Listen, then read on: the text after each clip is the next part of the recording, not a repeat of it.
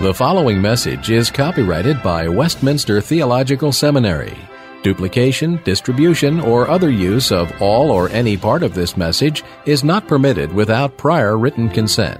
Please direct your inquiries to communications at wts.edu. For all other information, please visit the main website at www.wts.edu.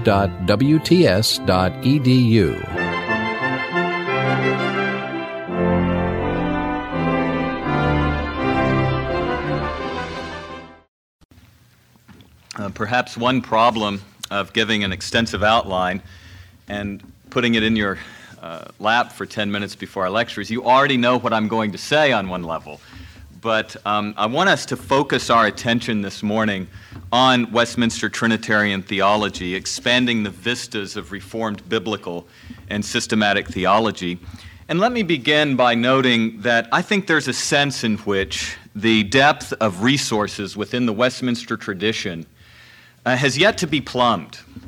My task in the next hour is to begin to explore two areas that cry out for development Trinitarian theology and the relationship between biblical and systematic theology.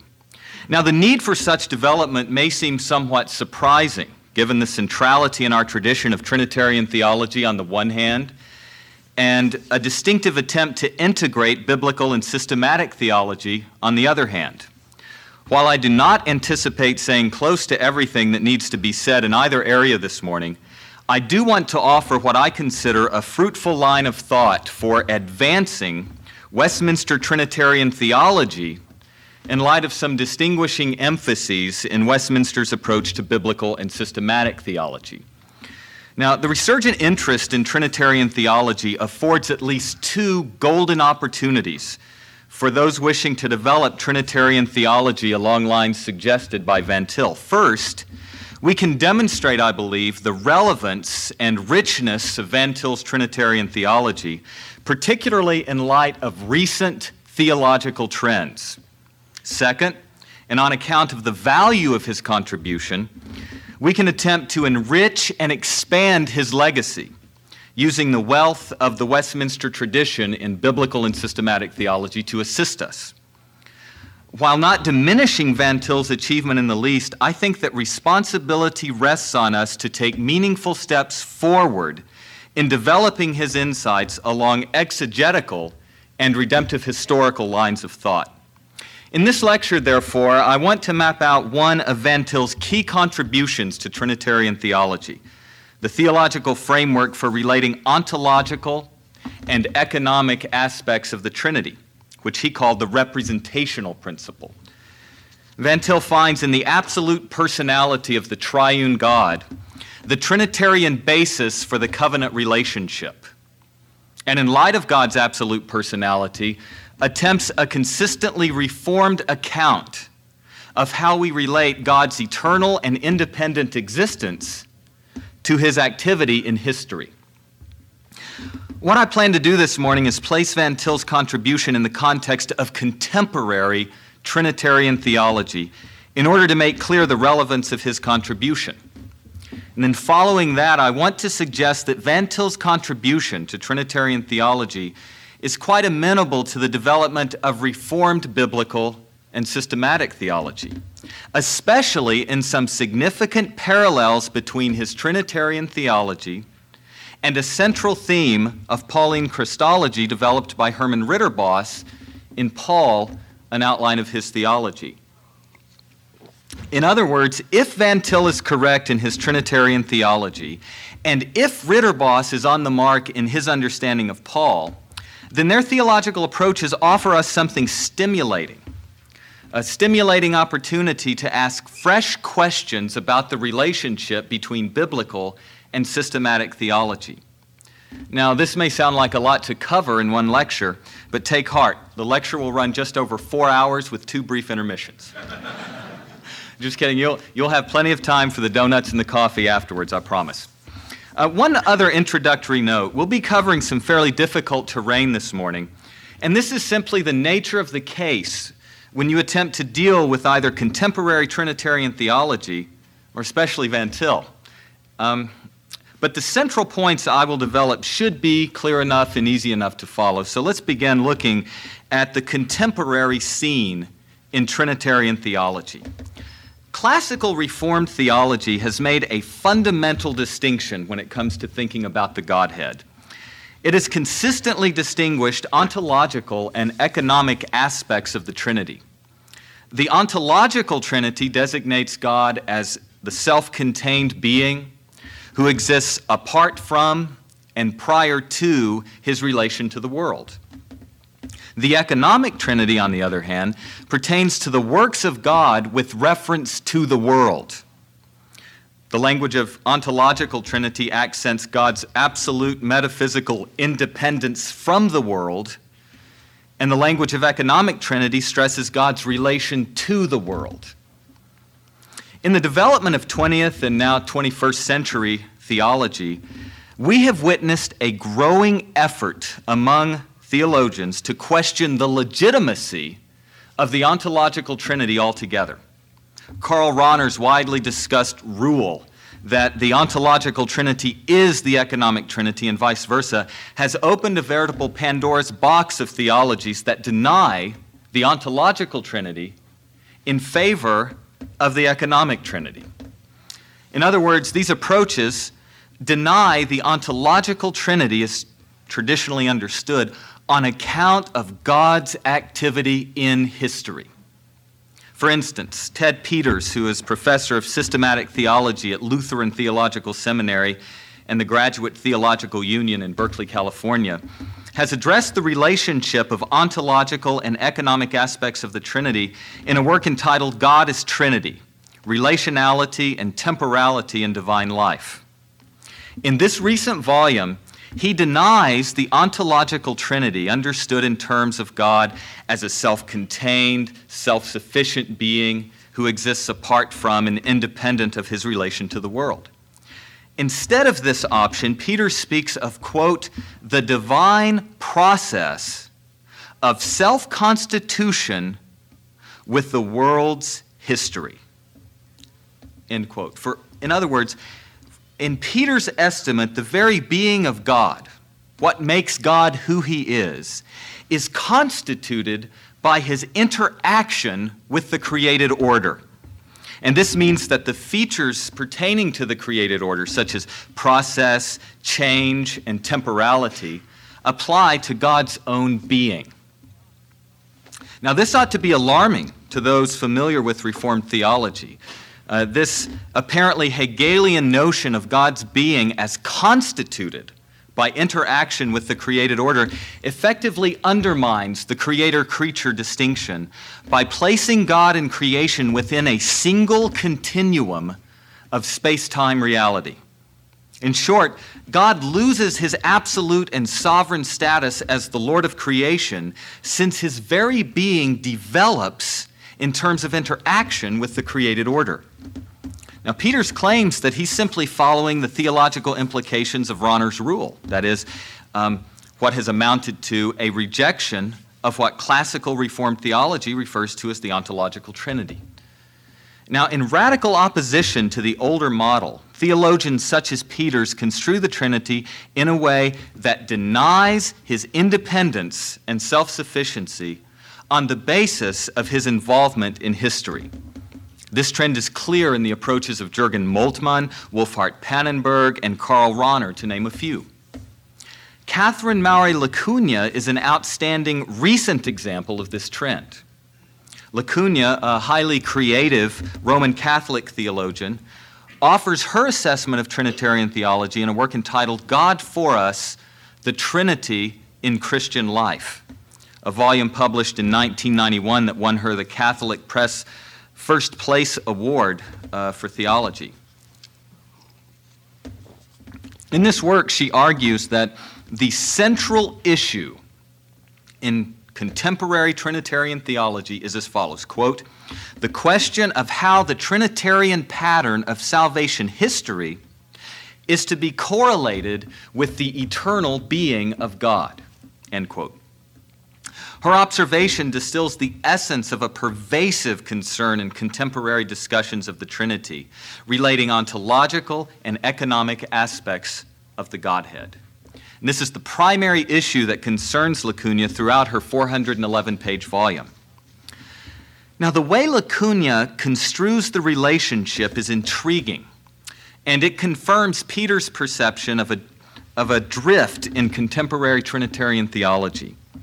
The opening observations in her introduction are significant. She begins by stating that the life of God, precisely because God is triune, does not belong to God alone. In fact, quote, because of God's outreach to the creature, God is said to be essentially relational. Therefore, divine life is also our life. End quote. Now, this language might not sound too far from the mark. It is true that because of God's outreach to the creature, we are related to God and participate in the redemptive life he has provided in Christ. In fact, if this is all that LaCugna had to say, I doubt there would be much controversy at all. However, she goes far beyond this simple and uncontroversial observation. She argues that on account of God's outreach to the creature, it is inappropriate to posit, quote, intra divine relations, God in God's self, end quote. Instead of affirming the classical distinction between ontological and economic aspects of the Trinity, LaCugna says that the two are, quote, aspects of one reality, the mystery of divine human communion, end quote. In other words, to speak of God as ontological Trinity is already to speak of divine human communion. What standard Reformed theology would identify as God's eternal, self contained existence, LaCugna would conceptualize merely as an aspect of a single divine human relationship. In her mind, to speak of intra divine relations or to speak of God as the self contained, eternal Lord is to enter illegitimate theological terrain. To put this a little more tersely, LaCugna denies divine aseity on the basis of divine relationality. This means that on account of God's activity in history, he cannot be understood as eternally self complete and metaphysically independent of the created order. And LaCugna makes this explicit. She says, in light of God's loving outreach to the creation, quote, God is not self contained, end quote. The rest of her work in God for Us attempts to elaborate the implications of this alarming conclusion. In brief compass, then, LaCugna winds up rejecting the classical and reformed notion of the ontological Trinity on the basis of God's relation to creation. God's relationality to the world means that he is no longer to be viewed as a self contained and eternally self sufficient Godhead. God in himself God as ase, God as self contained ontological trinity, simply does not exist. If God is related essentially to the creature in his works, then he is related essentially to the creature in his being. Since the traditional distinction between ontological and economic trinity must give way to the single reality of divine human communion rather than speaking of both intra divine relations and God's outreach to the creature in history, LaCugna concludes that we need to speak exclusively of divine human relations. How ought we, res- to, uh, how ought we respond to LaCugna's challenge? Well, the first point to observe is this we cannot simply dismiss her arguments and observations. Her approach represents a growing trend in Trinitarian theology. She is not a lone voice.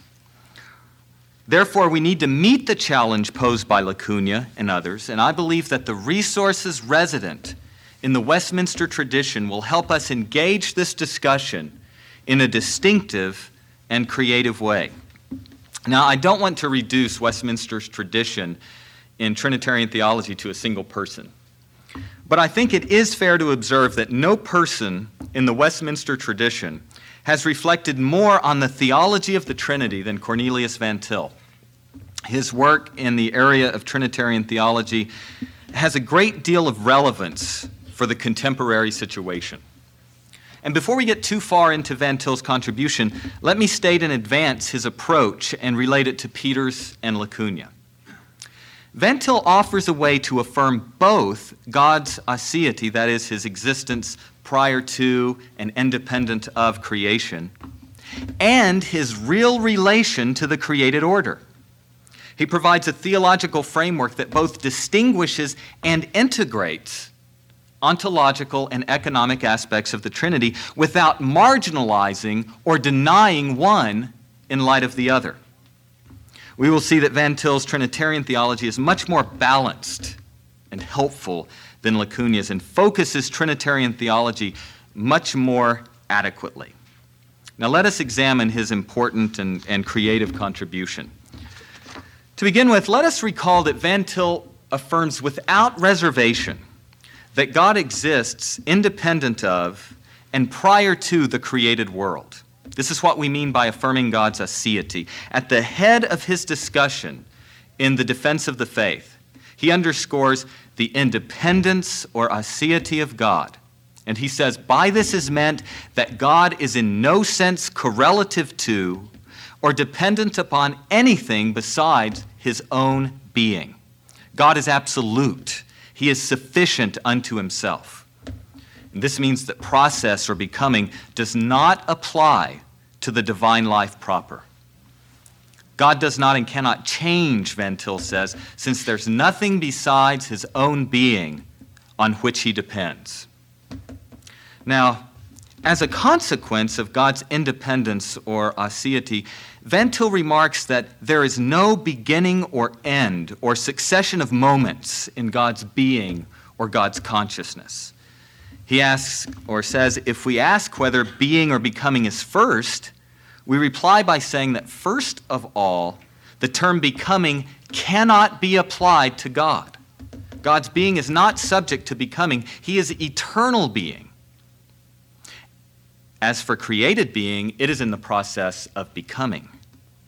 Now, when we speak of the eternal God, Van Til observes that the eternal does not exist as a principle, but as a person, and that an absolute person.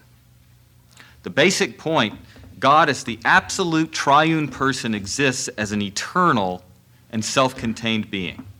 As a result of this, Reformed theology is committed to a two layer theory of reality. God's being is ultimate, and created being is, in the nature of the case, derivative. Van Til makes a principial and absolute distinction between the eternal being and knowledge of God on the one hand, and the temporal being and knowledge of creatures on the other hand. The former is absolute and self contained, whereas the latter is dependent and derived. No more basic distinction is conceivable. Now, this is Van Til 101, right? Let's make it a little more interesting now. Remarking on the problems with modern philosophy and theology in the 20th century, Van Til notes that, quote, eternity is never anything more than a correlative of time, end quote. In Van Til's mind, it is only the Christian who believes in God as a self sufficient being and not dependent upon time reality. Therefore, there's a basic and non negotiable difference between the classical Reformed notion of God as independent of time reality and the non Christian thought that makes God, um, that makes eternity and time facets of one basic reality.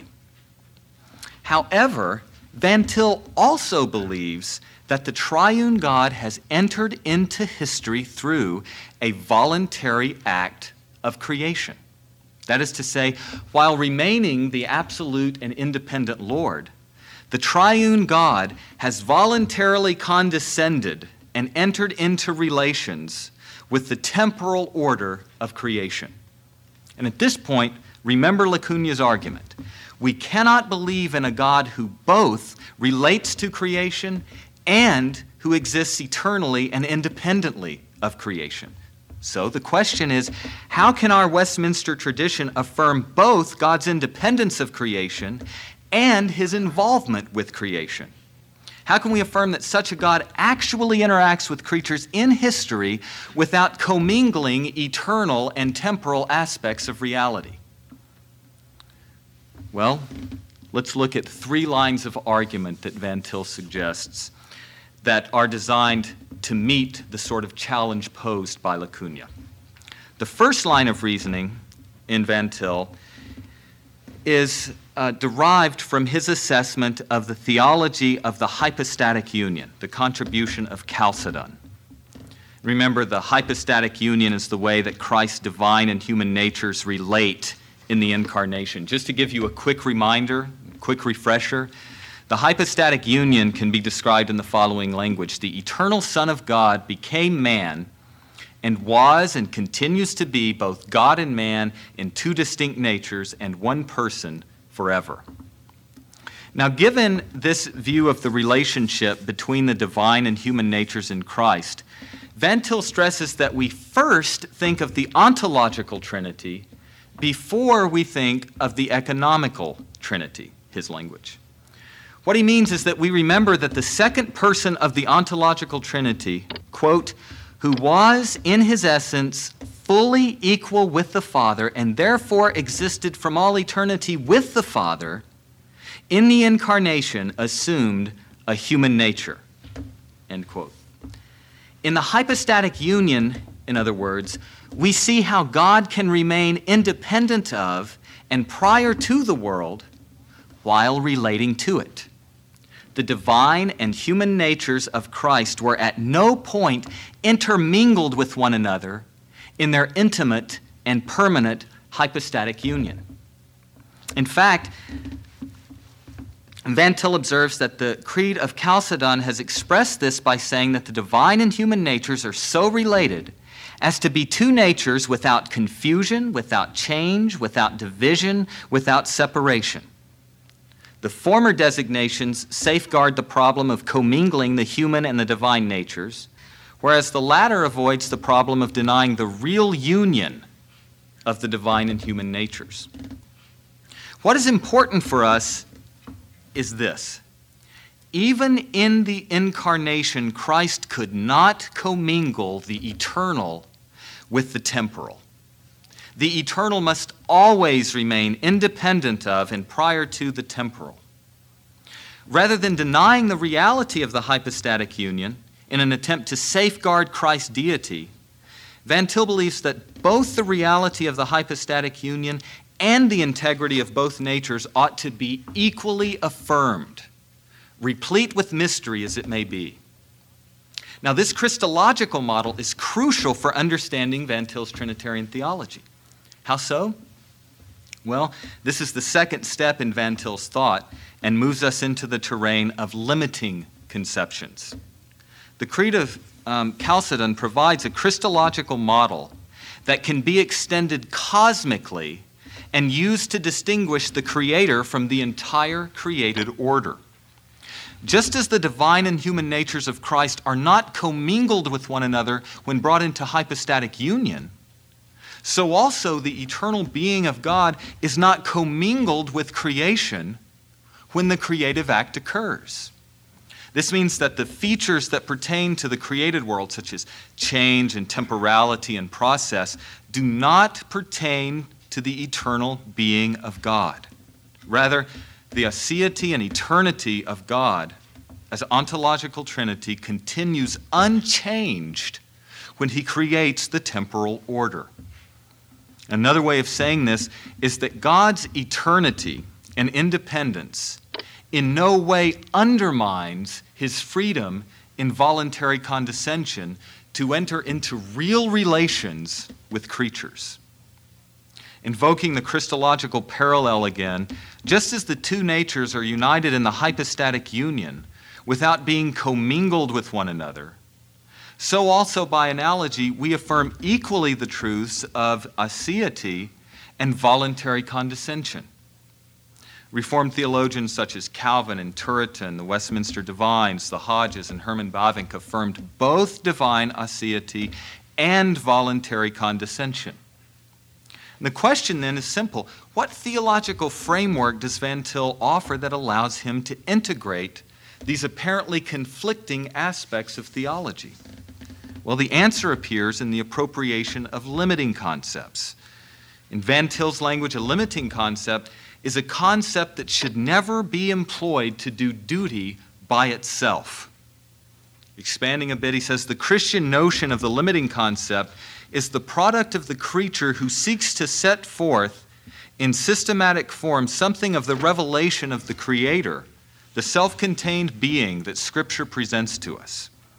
So, to use previous examples, we affirm that Christ is fully God and fully man, or that God is independent of the world and voluntarily condescends to relate to the world.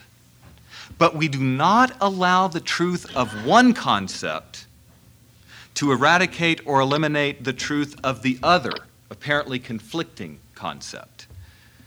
We don't affirm that because Christ became man, he ceased to be God nor do we mean that because God voluntarily condescended, he ceased to be eternal and self contained.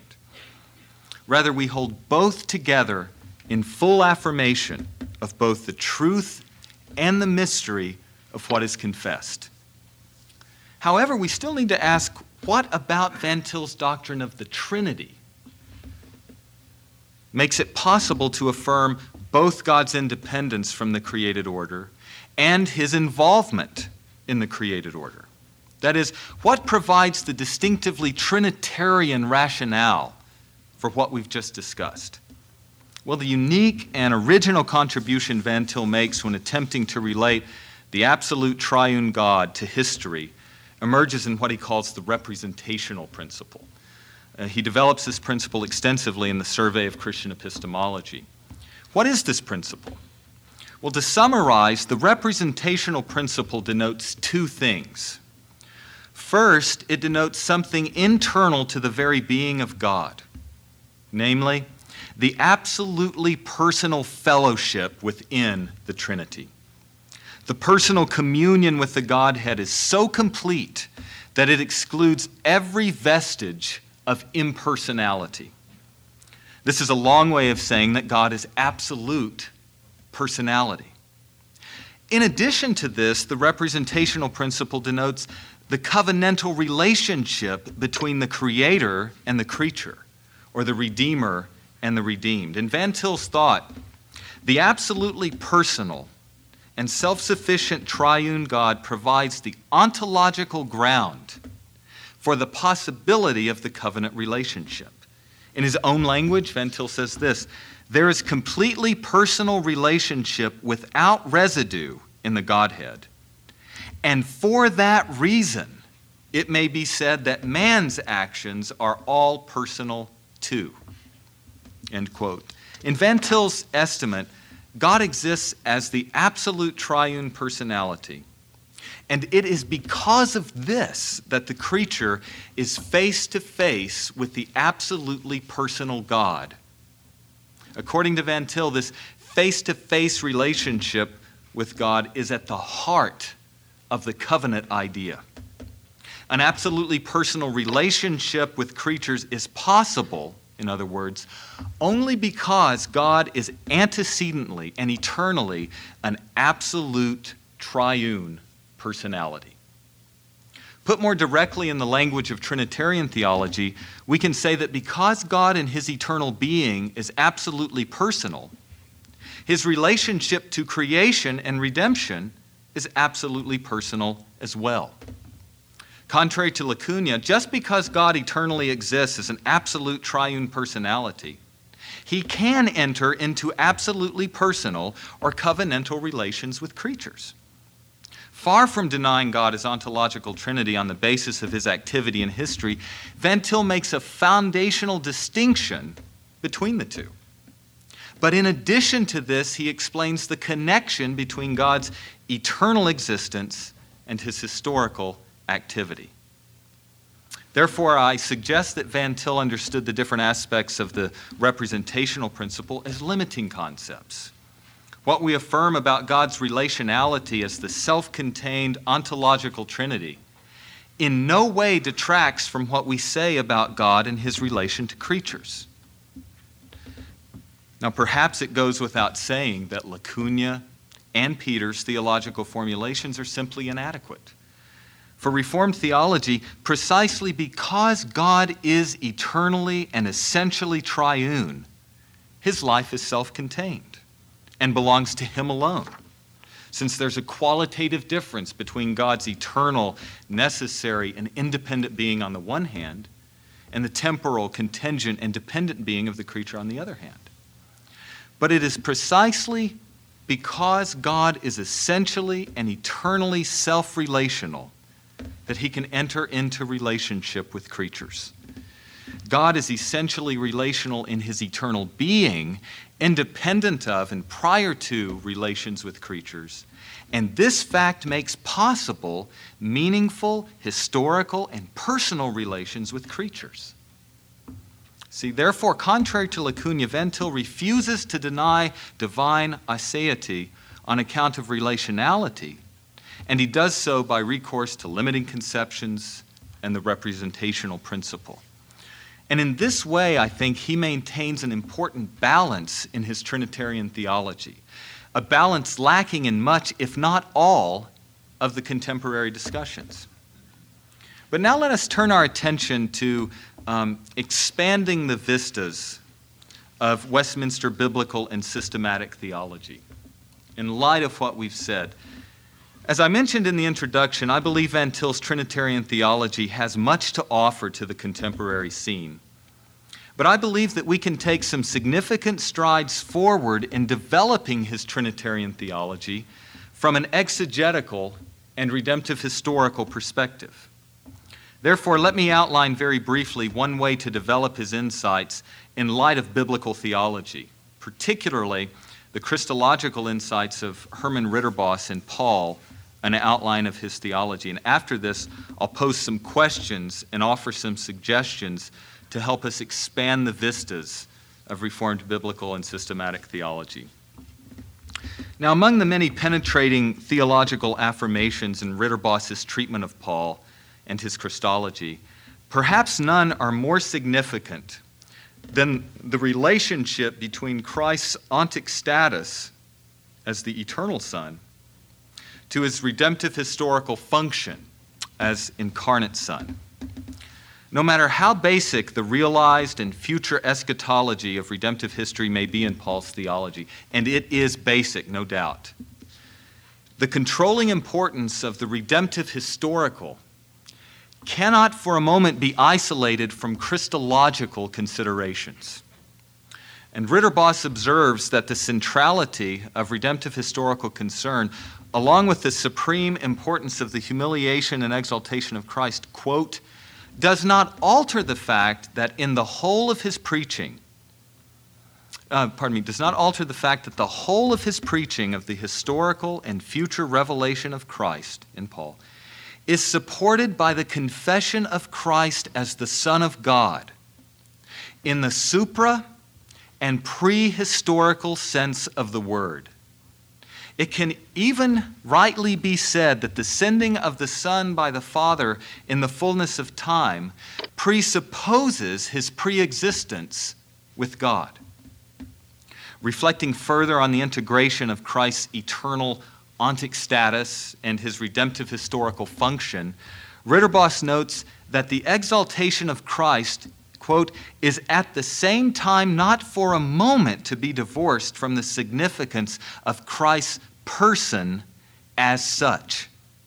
Therefore, he says, one cannot, precisely because of his preexistence, that is, his existing prior to revelation of the Son, permit the being of the Son to be lost in his revelation as the Son of God. In this statement, Ridderbos affirms the crucial distinction between the eternal being and historical function of the Son of God.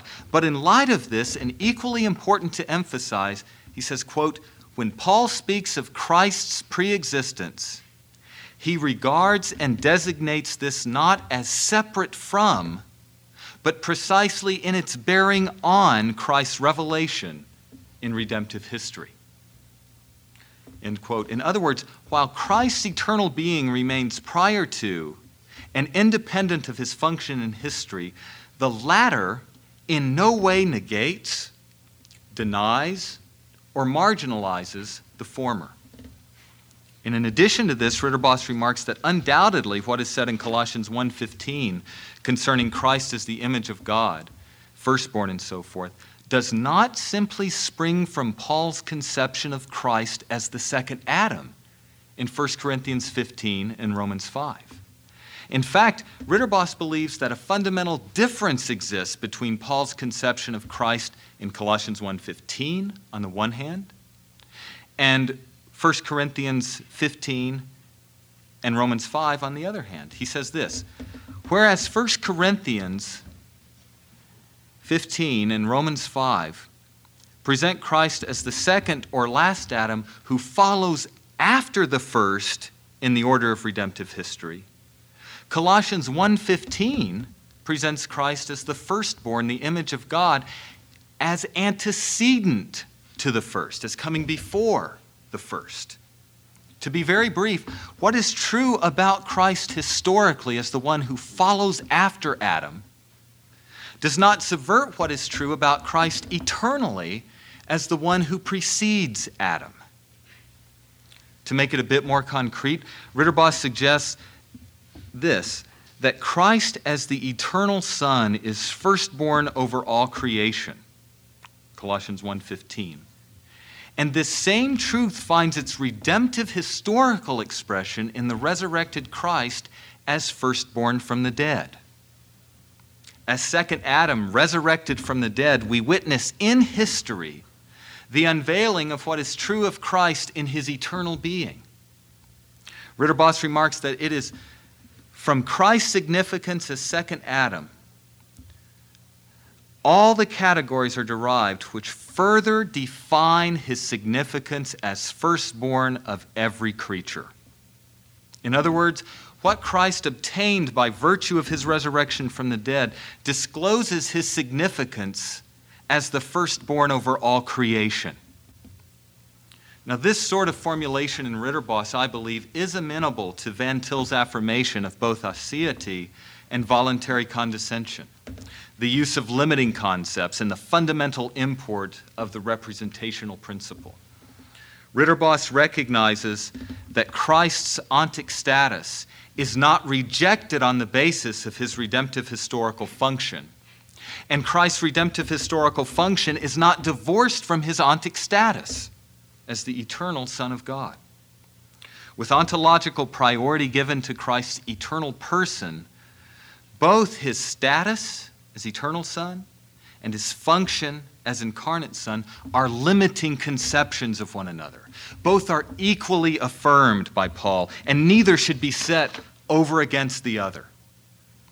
Therefore, Ridderbos offers us some significant Pauline material that can exegetically enhance and enrich Van Til's unique contribution to Trinitarian theology. And his contribution makes explicit the complementary relationship between exegesis and systematics. Ridderbos makes clear that the fundamental exegetical underpinnings of what I, uh, he makes clear the fundamentally exegetical underpinnings of what I believe is theologically resident in Van Til's more dogmatic approach. Now, of course, the approach that both Ridderbos and Van Til advocate is to begin with God's revelation in Scripture. But it is precisely in God's inscripturated revelation that we learn to distinguish and relate Christ's eternal being and redemptive historical function as the Son of God. Now, if Van Til is correct, and if Ridderbos is on the mark, then we have in Paul an exegetical basis for both distinguishing and relating Christ's eternal being and redemptive historical function. And given the fact that one of Ridderbos's primary points of departure is Colossians 1:15 and following, his theological conclusions, along with Van Til's Trinitarian framework, allow us to ask some interesting questions of key Pauline texts Let me just ask a few of these questions and offer some observations this morning. First, do not the connections between Van Til and Ridderbos, particularly the theological implications of Colossians 1:15 and following, offer some fruitful exegetical material that could advance significantly the biblical moorings of Van Til's approach? The theological implications of Ridderbos's treatment of Paul complement and supplement much of what Van Til had to say, but neither Ridderbos nor anyone else has ever attempted directly to develop the exegesis in categories sensitive to the development of Trinitarian theology, Van Til's approach in particular. Ridderbos's treatment of Colossians 1:15 and following accents directly the interface of eternal ontological and redemptive historical realities in the person and work of Christ. And Paul moves on to relate this to epistemological and philosophical concerns in 2, 3, 4, and 8. Second, if there's some significant overlap between Van Til's Trinitarian theology and Ridderbos's Christology.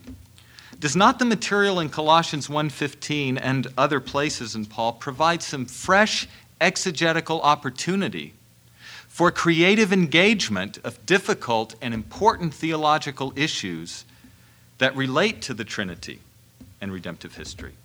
If Van Til's approach mounts an impressive challenge to contemporary Trinitarian theology, and if Ridderbos points us in a beneficial direction for treating these issues exegetically and redemptive historically, then does not it seem plausible that we can advance creatively both biblical and systematic theology in our interaction with trends in the contemporary scene? Third and last, it seems that our previous observations provide some fresh exegetical opportunity not only to engage contemporary concerns, but also for constructive theological exploration of issues central to our own tradition. If Paul's fundamental concern in Colossians 1:15 centers on relating Christ's eternal being and redemptive historical function, while neither denying or marginalizing one in light of the other, then it seems that such a text in Paul affords the opportunity to ask questions from the text immediately relevant to the systematic theological enterprise. It seems that given the parallels between Van Til and Ridderbos, we can discern a theological line of inquiry that turns up some deep continuities between biblical and systematic theology in the Westminster tradition continuities to develop together in a community of theological rigor and faithful devotion to Christ. We may have an opportunity to make some fairly important strides forward in consolidating and integrating biblical and systematic theology using Trinitarian and redemptive historical categories as our point of departure. These are a few of the questions and issues I leave you to consider. I think it well worth our time to continue to converse with contemporary concerns in Trinitarian theology in light of the rich biblical and systematic theological perspective embodied in the Westminster tradition.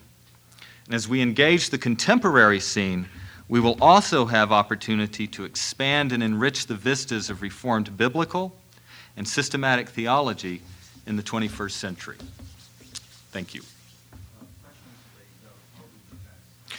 Uh, the question is, uh, does Colossians 1:15 say that Christ is as firstborn of creation himself a creature? Is that what the language is designed to convey?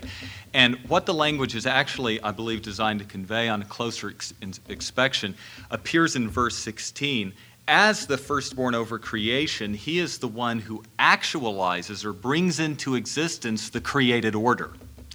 And so the reference is to Christ's transcendence or preeminence over the created order as the one who brings it into existence. Um, so that the, uh, at least the way Ridderbos and many others read the language of Christ firstborn, his status as firstborn over creation, it's not so much commenting on the fact that Christ is a creature, but in Ridderbos's language, it's a, it's a Christological reinterpretation of creation. So that prior to the categories of space and time, the things that pertain to creatures, prior to that, grounding that is the creative activity of Christ. I'm glad we don't have a lot of time this morning, but um, that's a good question. The question is how do we handle the use of logic in light of limiting conceptions and trying to affirm things that are apparently contradictory with one another? Well, the first thing to notice is that Van Til is not advocating that we take what is really contradictory and try to hold it together in some kind of creative tension. Um, one place where Van Til clarifies what he means by affirming the really contradictory is he said the really contradictory would be for God both to elect and not elect the elect at the same time and in the same sense. He said that's nonsense. That's the really contradictory.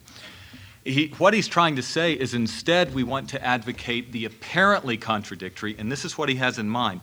The finite mind does not have the capacity to exhaust the truth of any single revealed statement in the Scripture.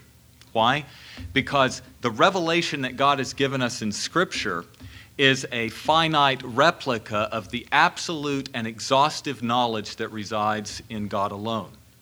So that when you and I address as creatures God's revelation, we are at every point encountered with the incomprehensible God. So that uh, what Van Til's wanting to say, to focus it in light of perhaps what Ridderbos is saying, is the tendency of autonomous human reasoning would be to take a proposition God acts in history. God is related to history. LaCugna's argument, God is essentially related to history. That's a very murky way of putting it. That's how she puts it. And to draw the conclusion from that, that therefore God cannot remain eternally self complete and independent from creation.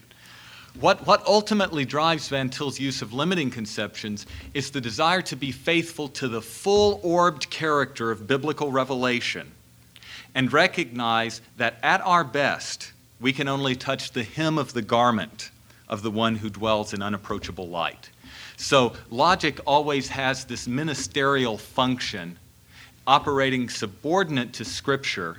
And a big concern that I would have in LaCugna and others, um, among many concerns, but a big concern would be that uh, that ministerial use of reason is, is going to get crowded out, and we're going to start trading things like the humanity of Christ for the deity of Christ, God's activity in history from his eternal self completeness. And limiting conceptions are just designed to accentuate both incomprehensibility and um, express as fully as we can the content in Scripture and Reformed theology. Uh, the question is I've already gotten the representational principle from Augustine and Turretin and Bavinck, and therefore I don't see how Van Til's contributing anything. Well, that's, an, that's a great question, and it, it, gives me an opportunity to make a point that Van Til did not develop his Trinitarian theology in a vacuum. There is a rich continuity and heritage behind what Van Til's doing. The Survey of Christian Epistemology, the bright lights that he's following, at least in that volume, are Augustine and Calvin primarily. Of course, he's aware of Bavinck and Hodge and others, and Turretin. But um, what I think is unique in Van Til's doctrine or conception of the representational principle is his idea of God as absolute personality. Van Til believes that God is one person and three persons uh, on the basis of the interpenetration of the members within the Godhead. There is absolute personality without any uh, residue or vestige of impersonality. And Van Til asks this question um, Yes, it's true that God, as an absolute triune personality, personality, can will the covenant relationship. But what he's trying to do is back up and find the ultimate ontological basis that makes possible this personal, face to face relationship between God and the creature. So that he's, he's integrating, I believe, a very nuanced and, and developed uh, Trinitarian theology and trying to bring it to bear on covenant relationship, the very possibility of the covenant relationship, and as he develops elsewhere, um, a revelational approach to epistemology. So while I think there is continuity there, um, just at, you know one example, there is some advance in Van Til. Um, he even cites that what he's doing wasn't fully accomplished by either Augustine or Calvin, and he's trying to move it forward in a, in a creative impulse. So, um, well, the question is isn't, um, aren't the insights in um, Augustine's doctrine of the Trinity the same that you find in Van Til? Well, there's a, a wide progress in Trinitarian theology um, that, that you see from Augustine to Calvin to Turretin to the Hodges to Van Til. Um, I think that what Van Til eh, would be concerned to improve upon in Augustine and develop in Augustine is the absolute ontological equal ultimacy of the persons in the Godhead. Van Til agrees with that. But I think where Van Til um, advances the discussion, he advances it in several ways, but one way is making explicit um, the relationship between the being of God, the persons in the Godhead, and their interpenetration. Um, and he uses some, some categories, uh, one, perichoresis, that I think is, is resident in Augustine, but isn't fully developed um, in Augustine. So I think there are some developments in Van Til uh, beyond Augustine, just as there are developments in Van Til beyond Calvin. He's trying to incorporate the best from the tradition and, and take some steps forward. And the representational principle, um, God is absolute personality. One person, three persons is one way I think he tries to move forward. The, the, make sure I'm understanding this. The question is how can what we've discussed in a semi sophisticated way today translate into um, some kind of practical relevance to the person without any theological background? Something like that? Well, that, that might be something better answered in a, in a class that's devoted to practical theology. However, um, I think that the genius of what Van Til's doing and the genius of what Ridderbos is doing is that on any level that you engage someone, uh, you, can, you can aim in terms of sophistication. You can begin by talking about the ultimately personal God who created the world and who holds you totally accountable as a finite person to him.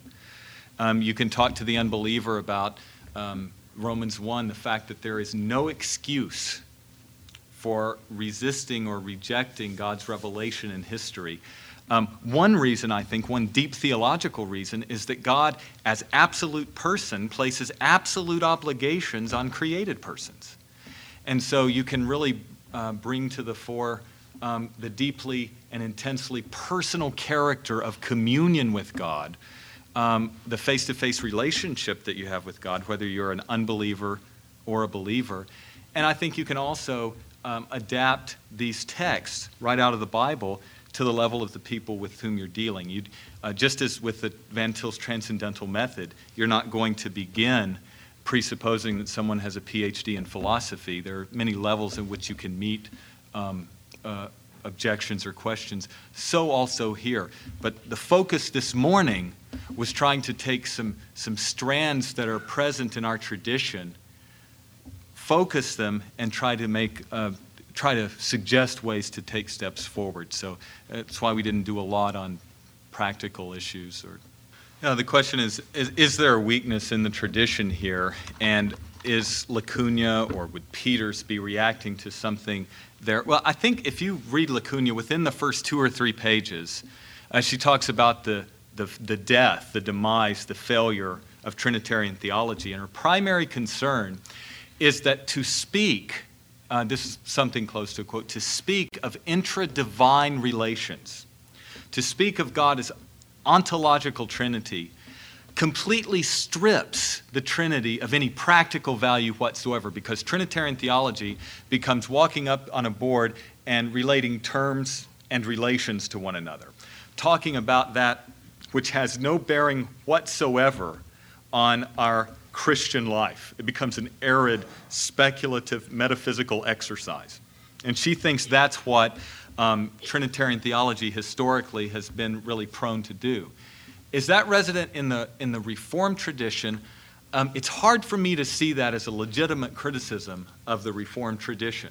Um, and I, I think the emphasis that we have both on God's self contained existence and his voluntary condescension in covenant, I think those things um, really, really do provide some, some pretty meaningful answers. I think Van Til focuses it in a helpful way. But I think that uh, the focus, by and large, has, has always been there. I think LaCugna's thinking more of the um, speculative metaphysics in the Thomistic tradition, and she's, she's caught some criticism from people who think she's overstated her case. Um, I think she has overstated her case. That was one of the reasons um, I chose her. It's a, it's a developing trend, but it's, it's something that I think the Reformed tradition, historically and presently, um, I, I, just don't think we're, um, I don't, I don't think that's been a significant problem. Right. Well, the, the, the, brief answer to a very good question that would take a lot to, to answer adequately, I'm just going to sketch something. I think remembering that all of the disciplines in the curriculum interpenetrate one another. Uh, I'm not intending that as an analog of uh, the perichoretic relationships in the Godhead, but they do interpenetrate and reinforce one another. And I think that contributions can be made, but given the progressive development of revelation in history, it, it strikes me that it might not be as direct and as germane as some of these, uh, some of this high Christology that you find in the, in the New Testament. That being said, the revelation of God, especially in the Old Testament, is replete with uh, transcendence and sovereignty and omniscience and the plan of God in history uh, being immutable and unthwartable. Um, so that the, the nature of God and the character of God as transcendent, other, sovereign, all knowing, all controlling, that is not at all compromised in my, my read of the Old Testament. So that I, I think when we're talking about self contained existence and voluntary condescension, if that's anywhere, that's Genesis 1 all the way forward, uh, from Genesis to Revelation. Uh, thematizing the explicit Trinitarian content, I think, is easier to do in the New Testament. But the limiting concepts, the transcendence of God, the sovereignty of God, and so on, is present from Genesis to Revelation. Like I said, that's not fully adequate, but one way of trying to get there.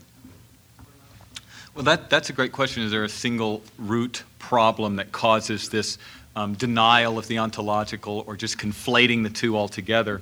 Well, yes, I think there is. Um, and I don't want to pick one guy in history and make him the bad guy.